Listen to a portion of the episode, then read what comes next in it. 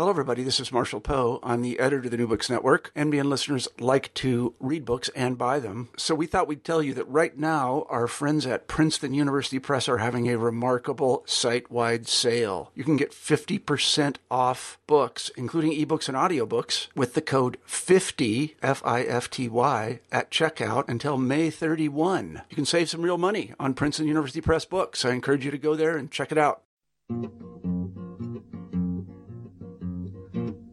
Со двора подъезд известный под названием «Черный ход». В том подъезде, как в поместье, проживает черный кот. Он в усы усмешку прячет, темнота ему как щит. Все коты поют и плачут. Hello, world. How are you? Welcome to New Books in Russia and Eurasia, part of the New Books Network. I'm your host, Sean Guillory. Every week we pick a new book on Russia or Eurasia and talk to the author. This week, it's my pleasure to present you an interview with Arch Getty on his recent book, Yezhov, The Rise of Stalin's Iron Fist. Along with Stalin, Nikolai Yezhov, as the head of the NKVD, was personally responsible for the execution of almost 1 million Soviet citizens and the arrest, imprisonment, and exile of millions more in the Great Terror of 1937-38. Given his murderous stint as police chief, Yezhov has unsurprisingly been called a lot of things: a reptile, a malignant dwarf, and akin to a Moscow street urchin. However, until his unceremonious fall and subsequent arrest in April 1939, many thought of Yezhov as charming, courteous, honest, and a good party worker. It is this last quality, a good party worker, that stands at the center of Yezhov, The Rise of Stalin's Iron Fist. So without further delay, here's our interview with Professor Getty. Enjoy. Hello, Arch. How are you? Hi, Sean. Nice to hear from you. Well, welcome to New Books in Russian and Eurasian Studies. Thank you for taking the time to talk to us about your book, Yezhov, The Rise of Stalin's Iron Fist. My pleasure. Just to begin, tell us a bit about yourself and why you chose to specialize in the history of Stalinism and the Great Terror. Well, I don't know. I may be the only Russian historian that Oklahoma ever produced, although I wouldn't swear to it. But I grew up in Oklahoma and then went to college on the East Coast. My coming to Russian history was kind of an accident. I didn't get there, as many people do, through Russian literature or Russian culture. I got there entirely by scheduling accident of courses. I needed a course at 3 o'clock in the afternoon, and there was Russian history, and I was a history major, so I stumbled in there, and there was Alfred Reber, who absolutely hooked me from the first day. And even though I thought for a long time I wanted to be a French historian, once I got a taste of Russia, I never looked back.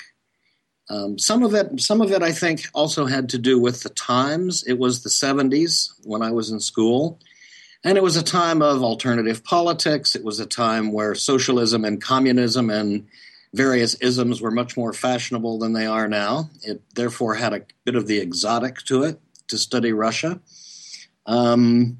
It was just the fact, I think, that Russian history wasn't like anybody else's history. You know, I had grown up on Western European history, modern European history, and I was used to things like Renaissance and Reformation and Enlightenment and democracy, industrial revolution, representative government, all these things that are sort of the pegs of Western European history. And Russia didn't have any of those.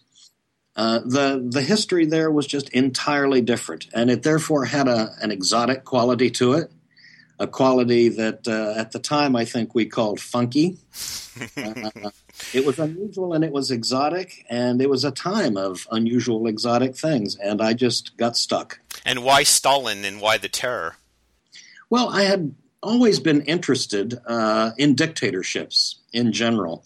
As you know, as a teenage boy, I read about Hitler and I read a little bit about Stalin. I was always interested in the idea of totalitarian or so-called totalitarian systems. And the more I read about Stalin's terror, the more I couldn't figure out a couple of things. First of all, how anybody could live through it. How someone could survive knowing that there could always be a knock on the door in the night.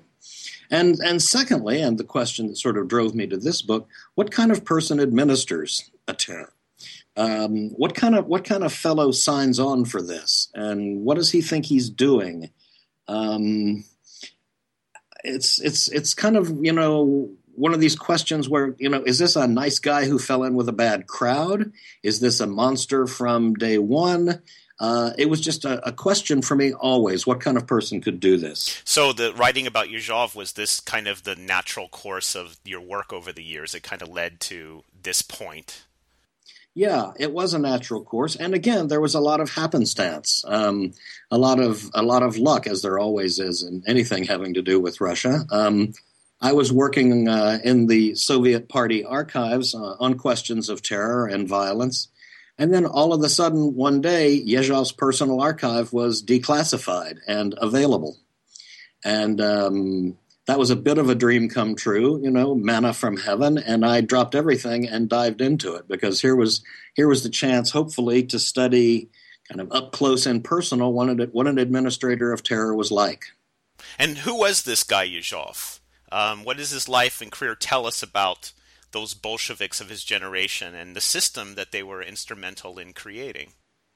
Well, he was a short guy. I'm not prepared to, you know, put a lot of credence on short guys being wound a little tight. But he was a little fellow. He had all the credentials that one would look for, I think, in a Bolshevik. He had been a worker in a factory, the Putilov factory, in fact, where the revolution began in 1917. Then he was a Red Guard in the Civil War. He was a provincial party leader in the 1920s. He was involved in agriculture and industry. In other words, his career touched some of the most important historical bases here. And I think a lot of who he was had to do with where he came from. Who he was somebody who came from a work environment at his factory, where one of the first things the workers did in March 1917 was lynch the foreman. This was his elementary school, a school of conflict, a school of violence, a school of settling scores. This had a lot to do with coming from the Russian working class. It had a lot to do with traditions of right and wrong, black and white, friend and foe. He was also a set of contradictions. He was, quite obviously, and could be, a vicious person who, with a stroke of a pen, could send even his own friends to the firing squad. At the same time, everybody liked him. He was fun at parties. He had a great baritone voice. Women found him charming and gallant. He played with children. He involved himself in charities. He was a really complicated figure, and it's one of the things that made him interesting to me. What amazes me about the story you tell, I mean, unlike other books who've been written on Yezhov, they focus on his time as the head of the secret police. But what you look at is his rise, and it's an incredibly rapid rise through the Soviet system.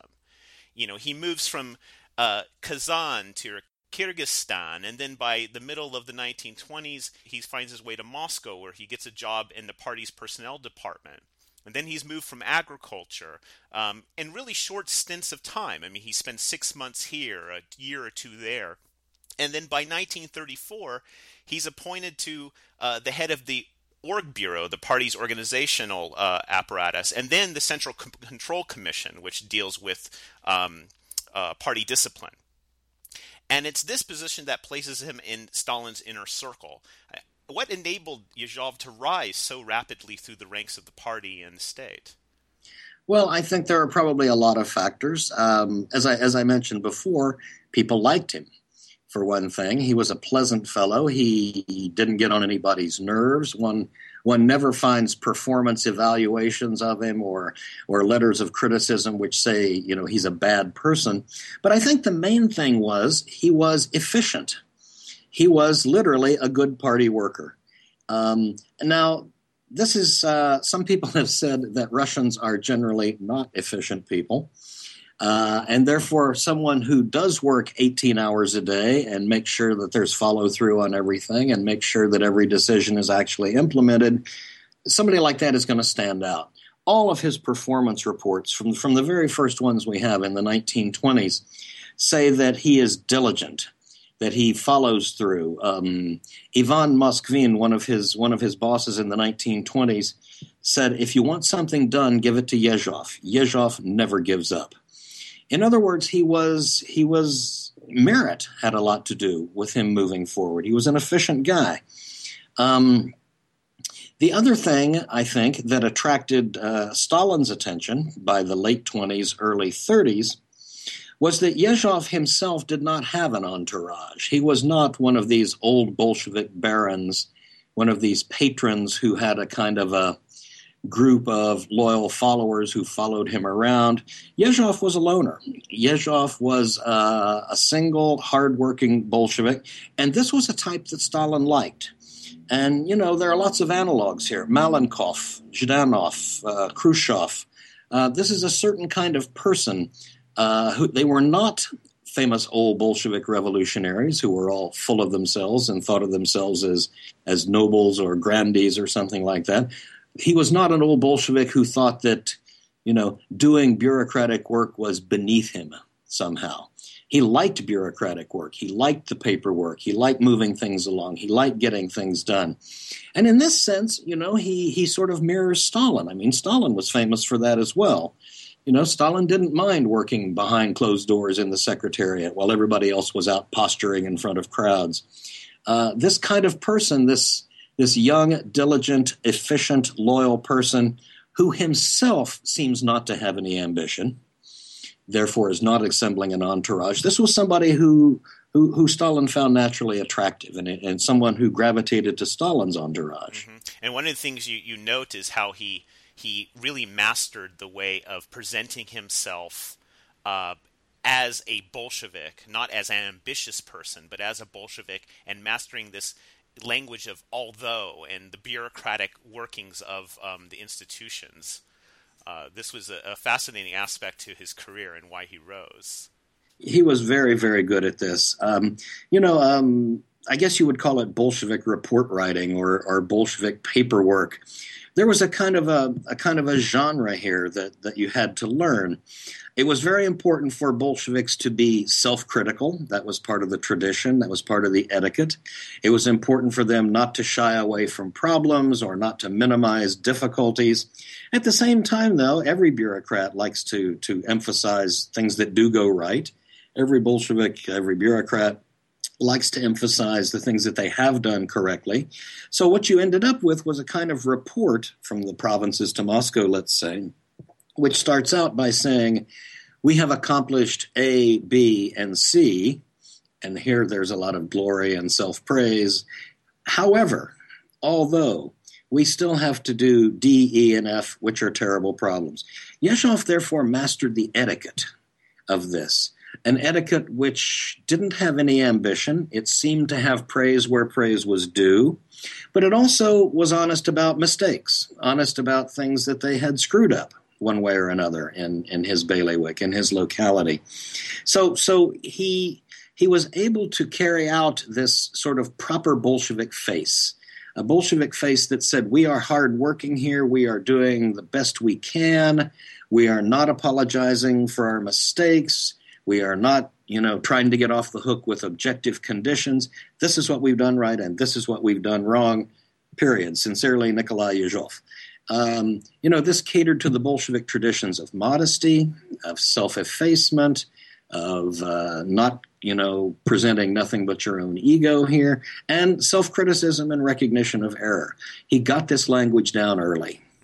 And one of the things you notice that the context for all of this is that the party needs people like Yezhov. They don't have – I think at one point you say there are so few Communist Party members out there that you can rely on. People like Yezhov who are talented and are present themselves as sincere or are truly sincere in their work really stand out and really can be plucked out of certain positions and desired to be moved around, especially by the mid-1920s into Moscow. And it was definitely a seller's market. This was a bureaucracy and administration that was expanding quickly. I mean, it expanded from zero in 1917. They had no bureaucracy to govern the largest country on earth. It expanded dramatically. And there was a shortage of talent, a shortage of people capable of carrying out orders, implementing instructions, a shortage of people who, like Yezhov, were willing to stay up late at night to get the report done, a shortage of people willing to work 18 hours a day and skip their vacation and things like this. And therefore, Yezhov and people like him benefit to a certain extent from supply and demand. There aren't very many like them. Yezhov, Malenkov, Zhdanov, some of these others of his cohort, when it comes time for them to get a new job, they're typically offered 4 or 5 to choose from. There are more jobs than there are people. And somebody like Yezhov is always in high demand.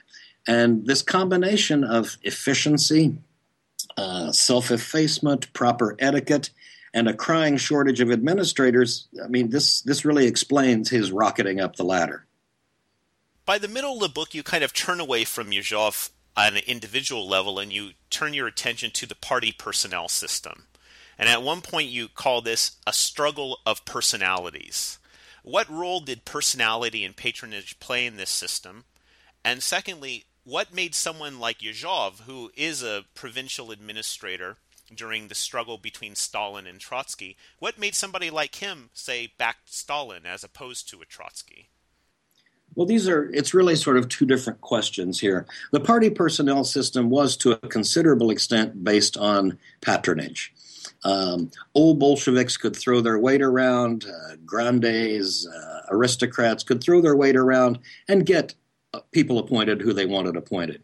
At the same time, though, below the surface, there's a staff in party headquarters, a staff which is trying to make a sort of Weberian rational bureaucracy, the right man for the right job. So there's always a tension going on here between what is a kind of a bureaucracy in the process of being born and aristocrats coming downstairs and waving their arms and interrupting the entire process with some kind of patronage appointment. So the party personnel system is trying, it's struggling to be efficient and rational, but not really succeeding. Now, the question of why someone like Yezhov would side with Stalin and Trotsky goes back to sort of the history of the party before there was Trotskyism, the history of the party from 1919, 20, 21, when things are just getting established in the localities. What you have there is, no system at all. In a given town, a given city, there were Bolsheviks who found themselves there and sort of self-constituted themselves as the local party committee. We are going to run Omsk because we happen to be here. Well, in that group, there might be 3 or 4 big personalities, each with their own little entourages, and they start sniping at each other and competing with each other and picking with each other. The Russian word for this, it's a wonderful word, skloki, spats. These are spats. These are personal fights. These are nasty little underminings. They've got no ideological content at all. They've got no political content at all. It's a struggle among little patronage groups in various towns. This skloki, this eruption in 1919 and 20 paralyzed the party. And everybody in the party understood that unless something could be done about this, the party was going to decompose. It would just fly apart centrifugally. Stalin was the one who spoke for stopping all these spats. He was the one who said, look, things are about to fall apart here. What we have to do is have one person in each locality be the responsible secretary. He's in charge. He's Moscow's guy. We back him. Everybody else fall into line. That was an overwhelmingly popular thing in the party because it was the way out of paralysis. It was the way out of this chaos. Therefore, when Trotsky comes along, or after him Zinoviev, or after him Bukharin, when oppositionists come along with purportedly ideological platforms, they're regarded by lower-level party workers like Yezhov as just the latest spat.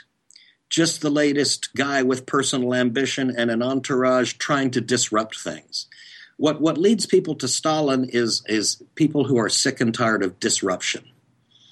And Trotsky is condemned. He loses locally, not because of his ideology, but because he's rocking the boat with personal ambition.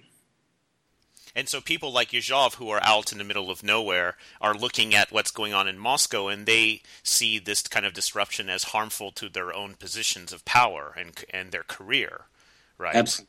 Absolutely. You know, Yezhov sitting out in Kazakhstan or Kyrgyzia, he's reading about Trotsky and Stalin dueling on the Chinese question, or the question, the ins and outs of the German Revolution in 1923. These hardworking young Bolsheviks out in the provinces are scratching their heads trying to figure out what all this is about.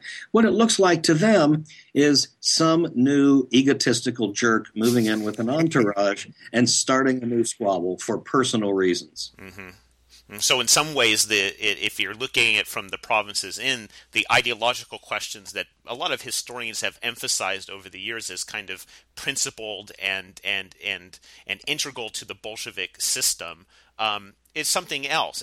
Those guys like Yezhov have a completely different interpretation of what's really going on. Completely different take on the thing. And, you know, we focus on ideology because we're intellectuals. It's what we're used to. It's what we look for. But to the Yezhovs of the world, it's not clear at all that China or Germany had anything to do with real life. What had to do with real life was efficiency, keeping the party together, making the party somehow run in a reasonable sort of way. And people like Trotsky looked like troublemakers more than anything else. And, you know, people like Yezhov were not stupid.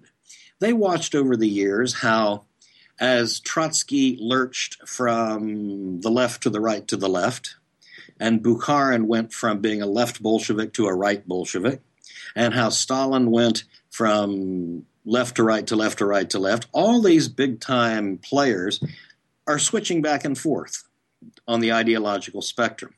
What the Yezhovs of the world notice is that every time somebody lurches from left to right, maybe for the best of reasons, he takes his entourage with him. That this is about entourage. This is about groupism, as it was called at the time.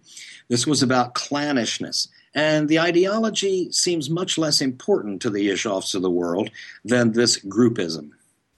Yezhov's career takes an important turn when Sergei Kirov is assassinated on December 1st, 1934.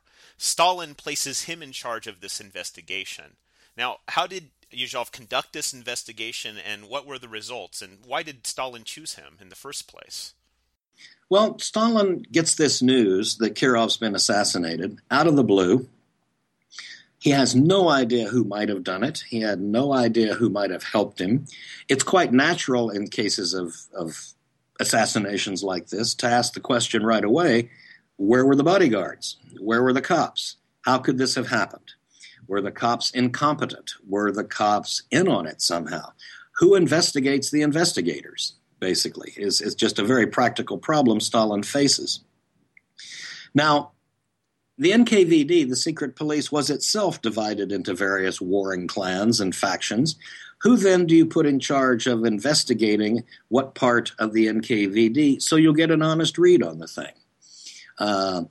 If you put, Yagoda is the head of the NKVD. If you pick an anti-Yagoda guy to do the investigation, you're going to get an anti-Yagoda conclusion. If you pick a Yagoda guy, you're going to get all kinds of backing and filling and apologizing and accidental kinds of conclusions. What Stalin needed at that time was somebody completely outside the police bureaucracy to investigate a murder that may well have involved police incompetence or complicity.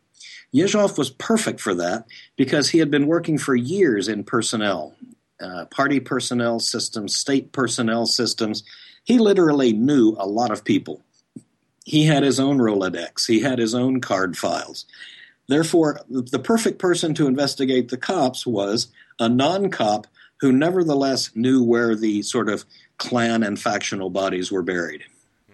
And what were the results of this investigation? How did he go about coming to conclusions that he came to? Well, first of all, he took charge of the investigation and really, really directed it personally. He told the police investigators what to do, who to question, when to question people, in what order. What he came up with in the end, though, was that it was a case not of police complicity, but of police bungling. And this is the first time Yezhov makes the case to Stalin that the secret police are incompetent. he will latch onto this over the next few years as a kind of an issue, his own issue. He never misses a chance when something goes wrong. When an investigation goes wrong, he never misses the chance to remind Stalin that the police are screw-ups here, that the police are not very efficient. One of the first things he says when he gets to Leningrad to investigate, he telegrams Stalin and said, "I've become convinced that nobody here has any idea how to investigate anything." Now, I think that beginning at the time of the Kirov assassination, Yezhov has his sights set on the NKVD job. Now, there's no proof of that. Of course, he never said that. Of course, he never wrote that. But this begins a kind of steady drumbeat on his part to keep planting the bug in Stalin's ear that the people currently running the police are not up to the job. And why do you think he wants to be the head of the police, of all things? Who doesn't? Yeah, true. But at the same time, though, he's also targeting, or at least he begins to target former oppositionists. How does this play a role in his quest for the head of the police? Well, Yezhov sincerely believes that particularly the left opposition, the Trotsky Zinoviev opposition, he sincerely believes that they're rotten. He sincerely believes that they are, in fact, assassins. This is perfectly clear from his notes of the assassination, the card file he starts to assemble in Leningrad, the weirdness later of keeping the bullets that were used to execute these guys in his drawer. He really believed they were wrong. And therefore, if Trotsky and Zinoviev and their people are really guilty, how to explain why the cops didn't tumble to it? How to explain why the secret police has been so slow to unearth what to Yezhov is an obvious conspiracy. Therefore, what Yezhov is trying to do here is several things at once. He's trying to undermine Yagoda with Stalin, discredit him, so maybe he, Yezhov, will get the job. He's trying to do it, though, on two different tracks. One track is the police are incompetent. The other track is, well, maybe some of the police are in on it. But he never actually says that, and this is his real cleverness here. He never really says that. In fact, sometimes he says the opposite. He knows what Stalin wants to hear and how Stalin wants to hear it. For example, if Yezhov wants to accuse Yagoda and the NKVD of complicity with Bukharin and the right-wing Bolsheviks, he does it by saying, well, we have some testimonies here that maybe the rights and lefts were in this together, but I personally don't believe it. I personally don't think this is true. This is disinformation. This is impossible. What he's done there is plant the bug in Stalin's ear while at the same time disassociating himself from it. He is very good at this kind of tactic, pretending to be doing one thing while in fact doing another. Mm-hmm.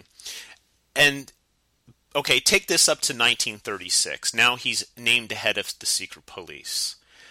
Shortly thereafter, the terror is unleashed, and the terror takes a variety of forms. Two main forms are former oppositionists are put on trial in a series of show trials, and the other is this mass operations of violence, of shooting by quota that occurs. What did Yezhov think of this, as best we know? What did he think of this political violence? And in your estimation, did he sincerely believe that the USSR was besieged by enemies? I think he did sincerely believe that in the elite, there was a huge segment of old Bolsheviks who were either actively conspiring against Stalin or would in the time of crisis. He seems to have genuinely believed that. Now, how do you get from that to killing them? Well, Yezhov gets there, and he himself says this only obliquely, but others like him say it more openly. If some other old Bolshevik or group of old Bolsheviks intends to replace Stalin, how exactly would they do that? Well, one way would be to diselect him at the next party Congress, but that's not really possible because Stalin controls, the people who are voting at the Congress. Therefore, if you want to remove Stalin, maybe for the best of motives, that doesn't matter. If you want to remove Stalin and you're a a member of the elite, it's got to be some kind of palace coup. It's got to be some kind of, moving into the Kremlin, neutralizing Stalin and his guys, putting out some kind of cover story about, just like Salvador Allende, he valiantly died at his post. The point is, Yezhov and Stalin and the others in their circle understood that if anybody did replace Stalin, they couldn't leave Stalin alive. And they couldn't leave Stalin's lieutenants alive.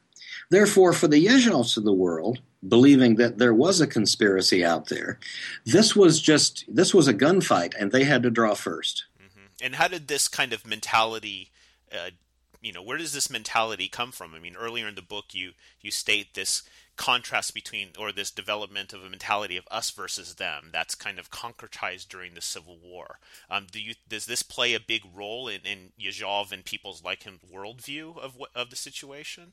It does, but I think as far as the elite or suspicions of the elite is concerned, I think it's much more important to understand who these guys were, who these old Bolsheviks were, who Trotsky and Bukharin and this whole generation. They were literally professional revolutionaries. That was their CV. That's what they had always done. They had no other skills, essentially, aside from maybe writing ideology or philosophy or something like that. Their métier, their job, was conspiracy, and it always had been.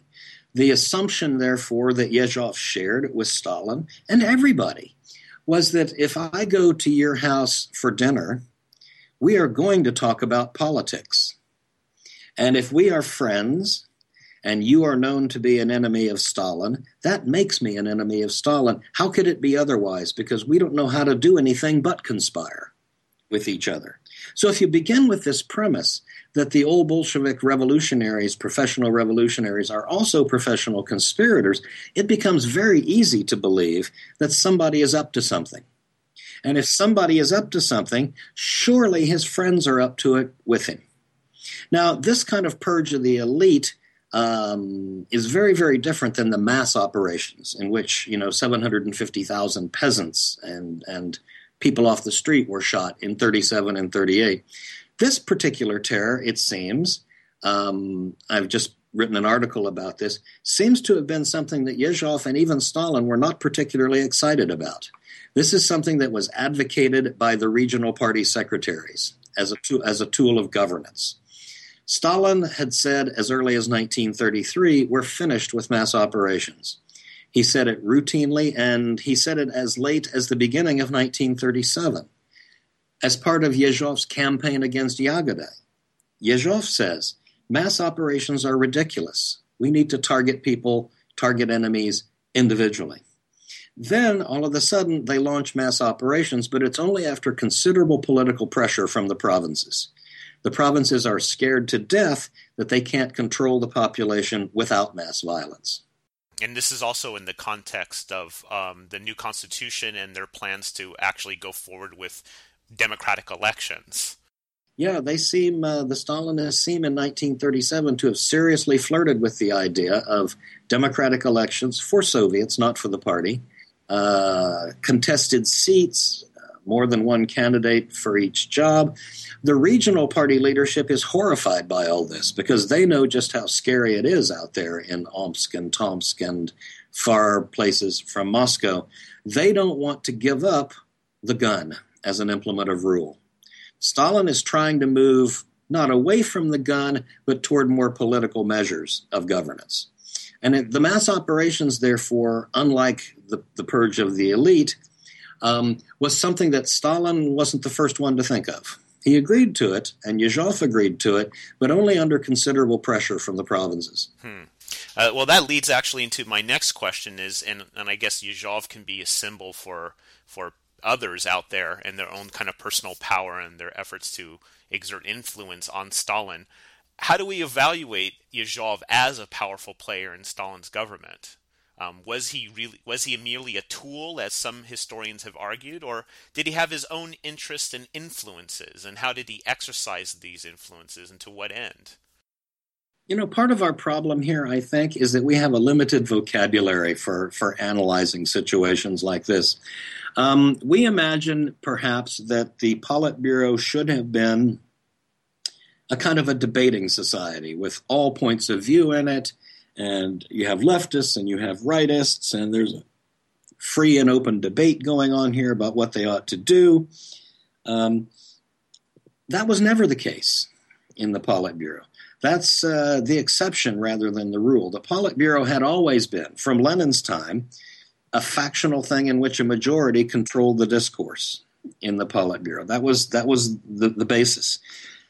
Therefore, people like Yezhov or Khrushchev or Molotov or Malenkov, any of these Stalin lieutenants, they were not politicians who were able to challenge Stalin in the Politburo.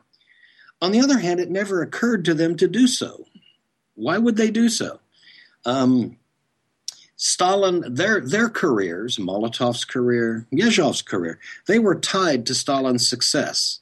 They were team players because it was in their interest to do so. It was in their interest to be that way. At the same time, though, they were able to push their own agendas. They were good at this. They had to be good at this. By... if not manipulating Stalin, at least telling him things in ways that they could secure a particular kind of result. You know, this is an old story. I mean, you can go all the way back to Roman times, you know, the clever slave who's able to influence the master. It's a really old story in politics. All of these guys knew what the boss liked to hear. They knew how he wanted to hear it, and they knew how to present things to him to make something that they wanted to come to pass much more likely. So they are not independent politicians, but nor are they slaves. It's something in between, and we really don't have a vocabulary for it, but we should, because this is the most common form of committee organization that there is. Right? Show me a cabinet anywhere in the world in which the prime minister appoints opponents. It just doesn't happen that way. Everybody is a team player in the Politburo, but that doesn't make them slaves. And then once somebody like Yezhov gets to Moscow and he's in important positions of power, and then the head of the police, he also has an up on Stalin in a way because Stalin is dependent on Yezhov for information. Exactly. So he can control or shape the information in a way that it has a lot of impact on policy. Right. And Molotov had the same power in foreign affairs, and Kaganovich had the same power in transport. These were people whom Stalin had delegated vast areas of the bureaucracy to. And in that sense, he was considerably at their mercy for information and recommendations. We know that Stalin spent a lot of his time trying to establish alternate forms of communication in all these areas, whether through the police or control commissions or letters to the editor. Because, I mean, you're absolutely right here. If Kaganovich, for example, who's in charge of the entire transportation system, how could he be considered a slave insofar as everything Stalin knows or hears about transport comes to him from Kaganovich? Now, yes, Kaganovich is not going to go off on his own and build high-speed rail to Kiev or something like that, or do something Stalin doesn't want, but that doesn't mean that Kaganovich is powerless. In fact, quite the opposite. Mm-hmm. 1938. There is a purge of the purgers, and Yezhov is arrested. He's accused of a whole host of accusations of being a spy, etc., etc. What leads to his downfall, and how do you explain this eerie moment right before he's shot that he says that he'll die with Stalin on his lips? Well, I think to take the questions in reverse order, he was a Stalinist. He was a Stalinist. If you read his final statement to the court that convicted him, he believes that Stalin was right, but that he, Yezhov, had been done in by his enemies, who had blackened him in Stalin's eyes, the same way Yezhov had blackened other people, you know, in Stalin's eyes. Same trick. He loves Stalin. He believes that Stalin is right. Stalin is a god. Stalin is the only hope of the country. And therefore, either Stalin has been misled, in my case, in Yezhov's case, or for some political reason I have to die, and that's okay too. There's no sense in Yezhov's mind that Stalin has made any mistakes or done anything wrong. Now, the reason for Yezhov's fall, I mean, one can think of a lot of them. He knew too much, obviously, about what had happened in the previous 2 years. But on the other hand, his successor, Beria, lasted to the end of Stalin's days, and he knew too much, too. The best that I was able to figure out was that Yezhov was becoming, by the second half, certainly by the fourth quarter of 1938, a neurotic drunk. He was drinking all the time, and it's not hard to see how his job would drive him to drink. I mean, no question about that. He is drinking a lot. He is babbling to all kinds of people about what's going on. He is having dinner parties in which he gets horribly drunk and talks out of school about what he's doing during the daytime. One of the evidences for this is that after Yezhov is arrested, everybody who he had ever invited over to his house was arrested. His wife was a literary editor. She had a kind of a salon. They're all arrested. Yezhov's nieces and nephews who lived with him in the apartment and probably heard his drunken ramblings, they were arrested. In Yezhov's last letter to Stalin, he apologizes for drinking too much. I think what Stalin decided was that this guy had become a liability. This guy had become a loose cannon. He was drinking all the time, and he had to therefore be cauterized, and everybody around him who he might have talked to needs to be cauterized. Not necessarily because he knew too much, because, like I said, Beria knew too much too, but because one thing that Stalin could not tolerate was loose lips. Mm-hmm. Does Yezhov have any relatives still living? He has a surviving adopted daughter who lives in Magadan. She was raised in an orphanage. She was 8 years old when he was arrested, so she has only the vaguest memories of him. She lives in the Far East. She journeys to Moscow periodically to file papers with the federal prosecutor to try to get her father's good name restored. Yezhov is only one of a handful of people, most of them secret police officials, who have not been rehabilitated officially and formally as Stalin's victims. Every time she does it, she is denied and goes back to Magadan, to her retirement. So one surviving daughter. The rest of his family was executed. Wow. Have you tried to get in contact with her? She doesn't give interviews or talk to anybody. Wow, I see. Well, thank you for your time. Just to kind of wrap things up, I mean, it's a very interesting book and very interesting to hear you talk about it. So what are you up to now? What's next? Well, I'm working on a book now called Stalinist Neo-Traditionalism. It's a kind of a broad-ranging, really anthropological study of political practice in the Stalin period, political practices, and it seeks to find their historical origins. What I'm going to argue is that a lot of what we regard as Stalinist innovation, or a lot of what we regard as political practice under Stalin, in fact has roots going back hundreds of years. Everything from Lenin's tomb to holding the family responsible for the crimes of the father, the political patronage system of grandees and patrons and clients. A whole lot of this goes back a very, very long time. And therefore, the great watershed of 1917, at least in terms of practices, not ideology, but practices, may not be such a big watershed in terms of how politicians actually functioned. It's about informal practices. It's about unconscious practices, I think. The Bolsheviks do things, procedures, initiatives, PR campaigns, simply because it occurs to them to do it that way. And it occurs to them to do it that way, I think, for what Ned Keenan called deep structures of Russian history and culture. Mm-hmm, mm-hmm. And when do you expect to have this out? Oh, probably sometime next year. Okay, great. Well, thank you very much. It was a fascinating interview, and we can't wait to see your next book. My pleasure. Nice talking to you, Sean. Thanks. We've been speaking with Professor Arch Getty about his book, Yezhov, The Rise of Stalin's Iron Fist. I hope you enjoyed the interview. Once again, I'm Sean Guillory, your host for New Books in Russia and Eurasia. If you're interested in hearing more interviews by the New Books Network, please go to newbooksnetwork.com. And be sure to tune in next week when New Books in Russia and Eurasia talks to Claudia Verhoeven about her fascinating book, The Oddman Karakolzov, Imperial Russia, Modernity, and the Birth of Terrorism. Until then, goodbye. От того-то знать не весел дом, в котором мы живем, надо бы лампочку повесить. Денег все не соберем.